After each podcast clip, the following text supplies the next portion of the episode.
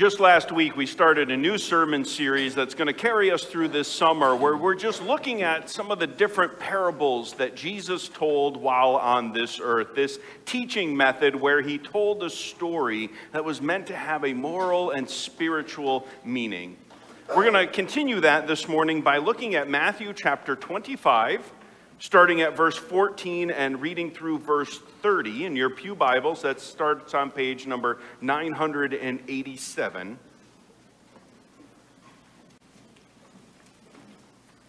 Of course, the words will also be on the screen behind me.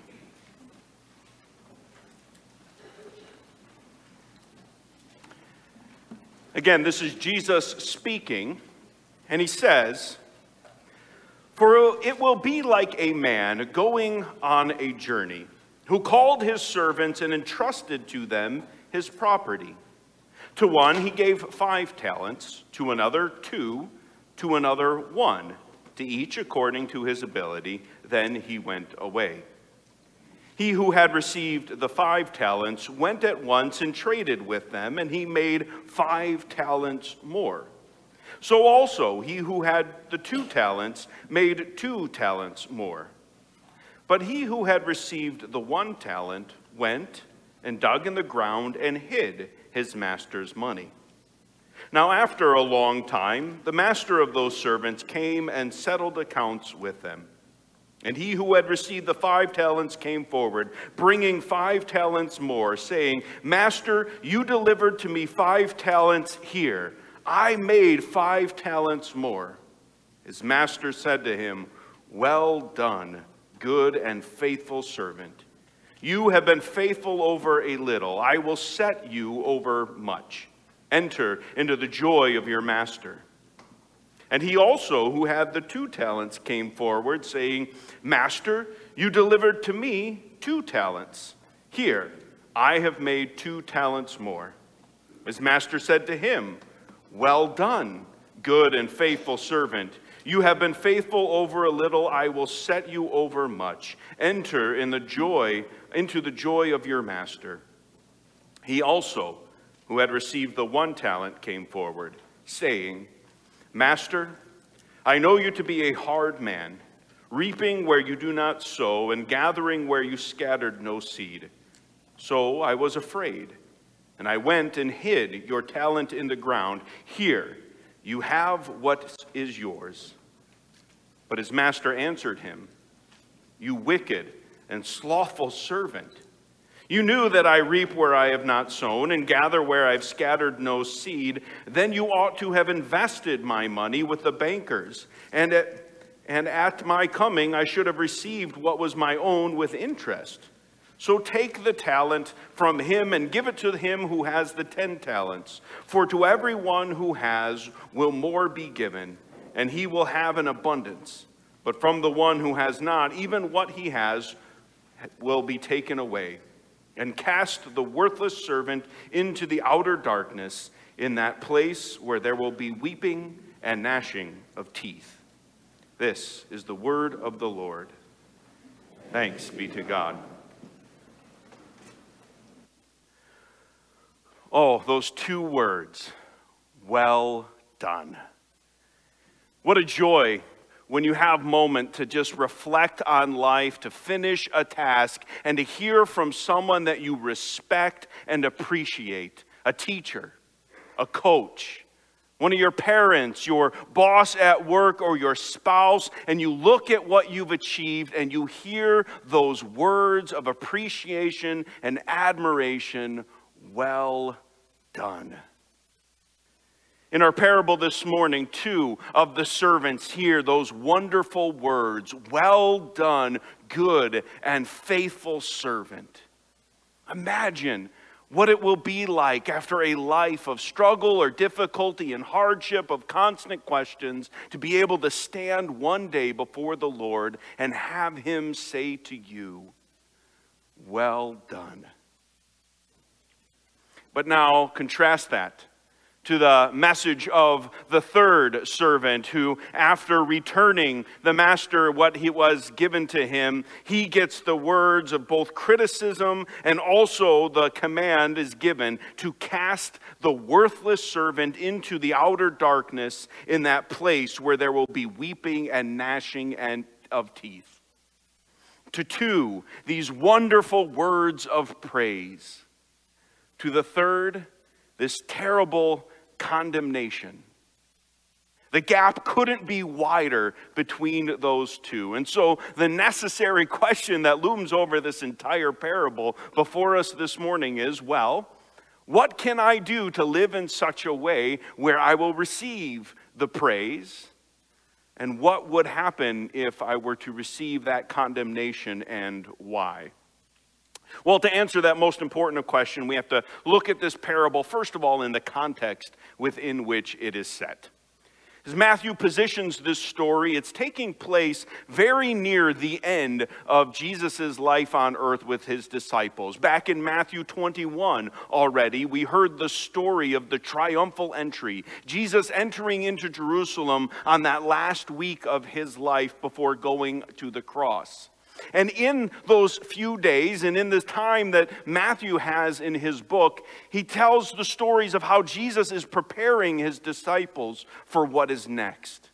To prepare them as best as possible for the understanding of his death that is about to take place to prepare them for his ascension into heaven and what life will be like as they await his inevitable return. That life that we continue to live to this very day, waiting for Christ to come back. And that certainly is the case for chapter 24, which comes right before this chapter, obviously, in 25. In that chapter, Jesus tells about the eventual destruction of Jerusalem. He talks about the return of Him one day and the judgment of all things. But he says in all of that that no one knows the day or the hour. But in that, then, in that context, Jesus tells several parables of how we are to live while we await that day of return and that day of judgment. Parables that talk about being diligent in our work of always being prepared and ready for the return of Christ and being productive as we await his return. And that is the context of the parable of the talents. So, with that context, let's get into the details of the parable and, and try to put on our ears that best allow us to hear what that parable would have sounded like to the original audience. We are started being introduced with this man who has a plan to go away on a journey. And while he is gone, he is going to entrust his fortune to the care of his servants. And so he divides it up, giving to one servant five talents, giving to another servant two talents, and to a third servant one talent, each according to his ability, it says. Now, the first thing we have to do is understand what is this thing called a talent that we are talking about here. And a talent is a unit of money, uh, of finances. According to one commentary, it was the largest unit of money that would have been known in that era. It was normally silver and would have weighed in the equivalent of 75 pounds. If a denarius was the typical unit representing one day's worth of labor for the average worker, a talent was worth about six thousand denarii, or the rough equivalent of 20 years of work for the average worker. All of which is to say that when the er, audience, the original audience, heard of this quantity of money being entrusted to the care of these servants, whether it was the one that received five or one, we are talking about a ridiculous amount of money, very generous sums, great value is being entrusted to these servants. And so the master leaves. And while and we are told that he is gone for a long time. But after that long time, when he returns, even though there were three different servants, there were really only two different responses to the gifts that they were in charged with. The first two put the money to work. And because of this, when the master does eventually return, we get the reports from the first two servants that they were not only able to increase what was given to them, but increase it to the point that each one of them was able to double what had been entrusted to them from five talents to ten, and from two to four. Now, notice, this is always the master's money. And when they report back, the master doesn't say, How wonderful! Thank you for what is mine. You take the rest. No, he keeps it all because it was his, entrusted to their care, and they doubled it, all of it which is given back to the master. But what they do get is that praise that we spoke of from the start. To both of the first two servants, the master says exactly the same thing in verse 21 and then again in 23. Well done, good and faithful servant. You have been faithful over a little, I will set you over much. Enter into the joy of your master. And it's saying that same exact thing. It demonstrates it's not about the amount of money that they were able to earn it was about their earning something. They're putting what was entrusted to them to work so that it increased and they were able to return and that increased to their master. But then we have the third servant. And his report is quite a bit different. And because of this difference, this change in his work and in the response, clearly this becomes the highlight of the parable. This is a parable of a warning to those that might act like this third servant. Instead of reporting about how productive he had been with the talent that was given to the servant, the servant reports no gain at all. He describes his fear of the master, and therefore he took the talent and with great care did what many did in that society of the day and hid it in a secret, careful, private place so that it would be kept safe from any theft or loss, which it was.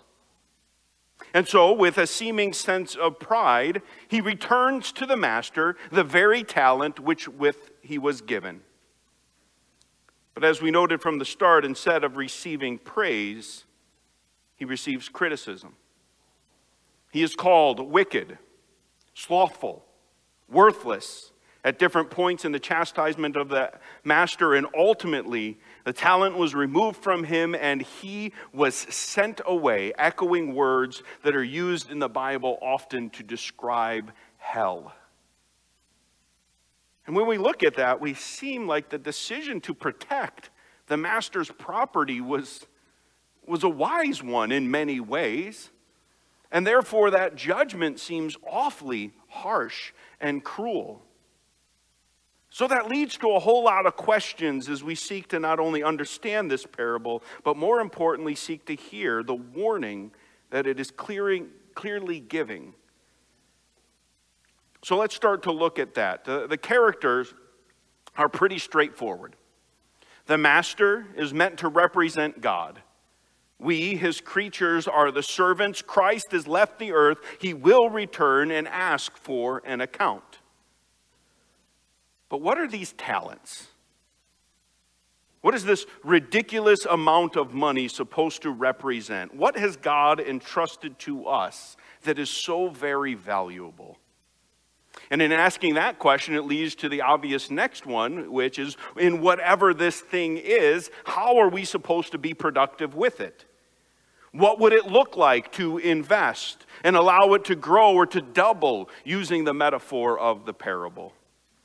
And conversely, what would it also look like to hide it away and do nothing with it at all? And in answering those questions, noting the context of discussions around the return of Christ and the eternal judgment that will await after people do give an account for whatever it was that they were given and entrusted to them, well, we have to ask in that application is this suggesting a, a works righteousness? that our judging by God will ultimately be done on how good of a person we were, how productive we were, and if we can prove our worth to God, then He will welcome us into glory. But if we fail, well, then we will be dismissed to hell. Those are really important questions that need attention, especially, again, if we want to avoid the fate of that last servant. So let's start by trying to answer those questions as we move toward the application. The first question was well, what is this talent? What is this incredible amount of money supposed to represent? And for most of us, we would likely say, having read this before, that, that talents are the gifts that God has given to us the gift of intellect, our athletic ability, our good business sense, our wisdom, our hospitality, our love and ability to care for children, our senses of humor, whatever it is that we are gifted with. And at least one commentary that I read suggested that this parable is where we get the English word to describe those gifts, talents, from. Because of this parable, we look at someone and they say, Boy, they are talented musically. They are talented intellectually. They are talented in particular areas. And so that's not a wrong interpretation. But as I read through and studied this text, I think text, I think this might be limiting. In fact, I think that the great gift that God has given to all of us is likely life itself. This would include the talents that He has blessed us with, but it would also include the place and the time where we were called to live. It would include each one of the days that God has blessed us with on this earth, that He has called us to live and to move and has blessed us with life. Life itself is a gift. Our abilities are a gift. Our wealth is a gift. Everything that we have and everything that we are is a gift entrusted to us by God. For everyone, no matter how talented they feel in different areas, God has given you this life, this part of the world, and He has entrusted it to us all. And the greatest gift that God has given to us in Jesus Christ is the gift of salvation and forgiveness of our sins. None of our existence would have any meaning or value whatsoever apart from the work of grace in Jesus Christ. It is only when we accept His grace and His mercy that we are able to live the lives that we were created to live from the very beginning. Lives that are free from sin and free to serve and to bless. And so, if that is true, then how do we invest our lives? What would that look like? Well, in order to live life well, again, first of all, we have to recognize that we are not our own. That our very life is that gift from God. He has blessed us with it, and He will call us to give an account for it. It is His not ours, everything that we have. And so, while we await that return of the Lord for that accounting of what we've done with the lives that we have been given, instead of living for our own glory and celebrating ourselves with our talents and our gifts, we take what He has entrusted to us and give glory to Him. We use our lives to bless the Lord, to do, as the Westminster Shorter Catechism says, to glorify God and enjoy Him forever, to point people toward Him, to shine His light in this dark world, and encourage others to know and to walk with the Lord. That is what using and growing the gift of God, our lives would look like. But again, the focus of this parable seems to be on the negative, and it is the warning of the one that simply hides what he has been entrusted with. And in order to understand what that would look like, I think we have to first of all understand the motivation with which that third servant acted. When he is called to an account for what he has been given, the servant explains in verses 24 and 25 Master, I knew you were a hard man, reaping where you do not sow, and gathering where you scattered no seed. So I was afraid. And I went and hid your talent in the ground. Here, have what is yours. The servant suggests that his actions, his decisions were motivate, motivated by fear of the master. And as we await for the return of Christ, for that day that will come when we face his final judgment, many live in fear of God. And the biggest worry they have while living on this earth is what will God do to me for the sins that I have committed? What will happen to my soul? And how can I fix that and make sure that I am okay? And in a lot of ways, that's exactly how the Pharisees of Jesus' day thought about life. In fear of God, their lives were centered around the fact that they were trying to save themselves. Their assumption being that, again, in fear of the Lord, if they just woke up every single day and said, okay, how can I make sure to not anger God, to not do something that will be wrong according to his commandments? If as long as I don't make God angry, then by default, I'm going to make him happy. But over generations of thinking in this way, they had created an insular group of people that just focused on making sure that no one was making God mad. People that were so careful about each portion of the law and so critical of anyone, including Jesus, that they thought had overstepped the bounds of that law, that they were ready to slam down a burden upon them and instill in them that fear of God and in their self righteous attempts to save themselves from God, they didn't live.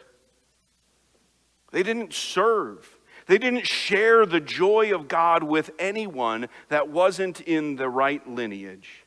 In thinking that life was just about keeping the rules and not making God angry and assuming that they were living a good life as a result, they ended up just hiding all of what God had given to them Sure, they had kept some rules, but that wasn't the point of the life that God had given to them.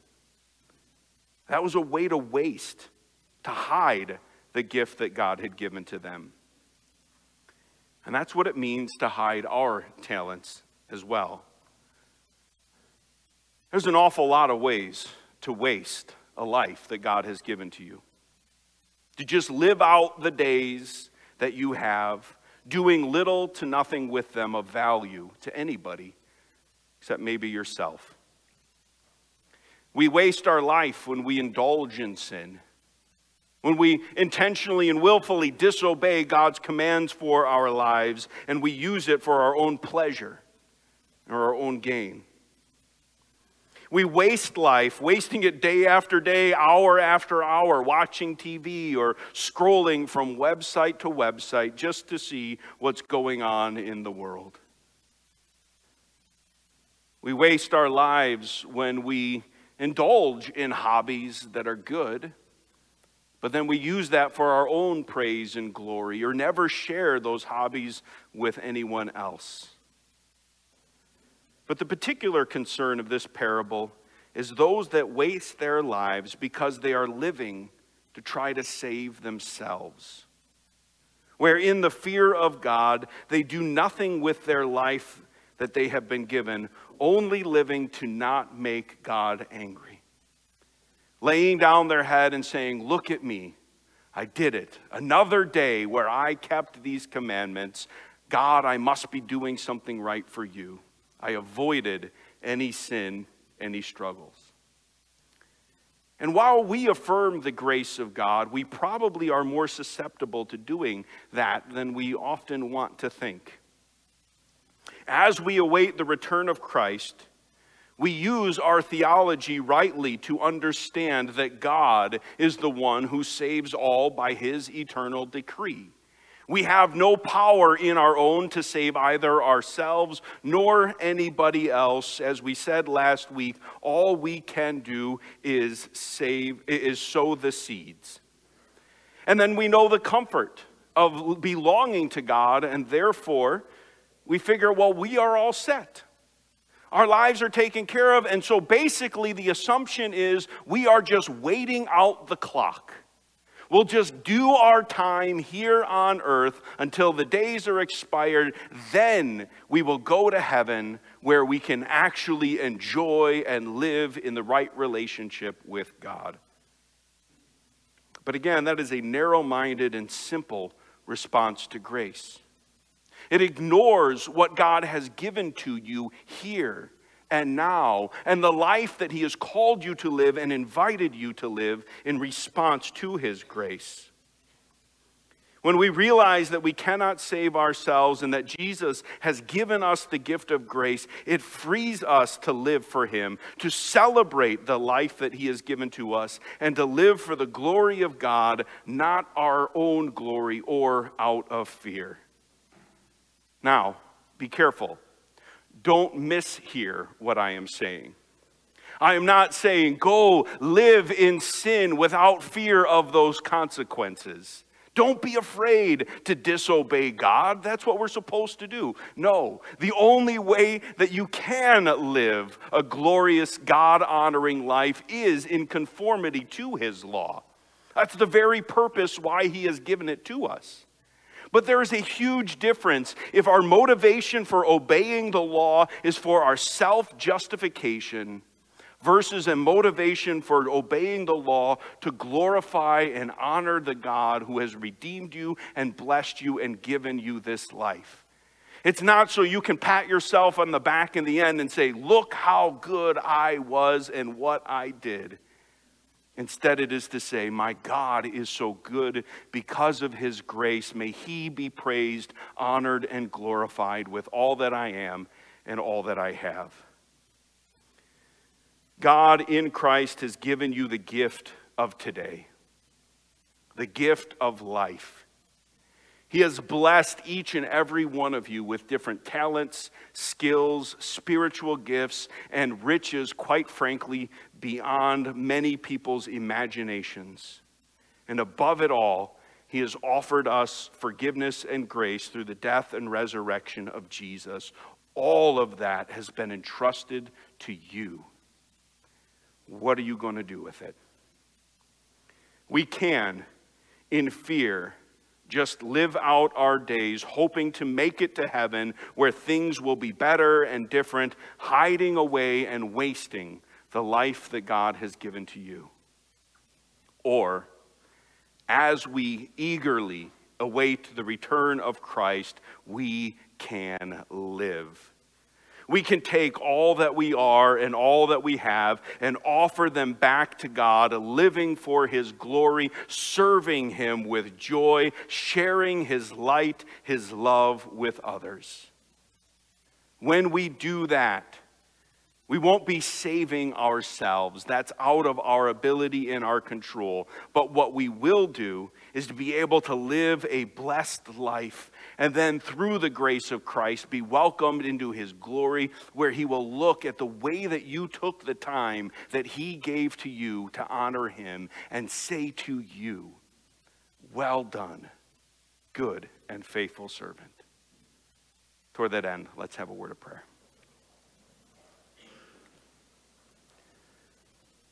Lord God and Heavenly Father, we want to thank you for the many rich gifts you have entrusted to us. The gift of life, the ability to have days where we are able to enjoy your creation, to work with our bodies, to use our gifts and talents, and to be able to experience the joys of relationship, of fellowship, and worship. And above all, we thank you for the gift of grace. how in destroying our lives in our sin, you through your Son bore the burden and guilt of that sin, not only freeing us from the ultimate consequence, but freeing us to live as we were meant to live from the very beginning. Father, forgive us. Forgive us when we have used our talents and our gifts to glorify you, I mean, glorify ourselves rather than you. Forgive us for wasting so many of our days in pointless activity. Forgive us for trying to praise and bring glory for ourselves instead of shining your light in this world. And Lord, call us to be productive, to take what we have in order to bless you, to serve you, and that every day of our lives might be done to your name's honor and glory, so that in the end, we might delight in your joy. We might not only celebrate your pride, but even have a pride in what you have allowed us to do through your Spirit and your grace. So use us, O Lord, we pray. And in the end, may we return to you not only what you've given to us, but abundantly more. This we pray in Jesus' holy name. Amen.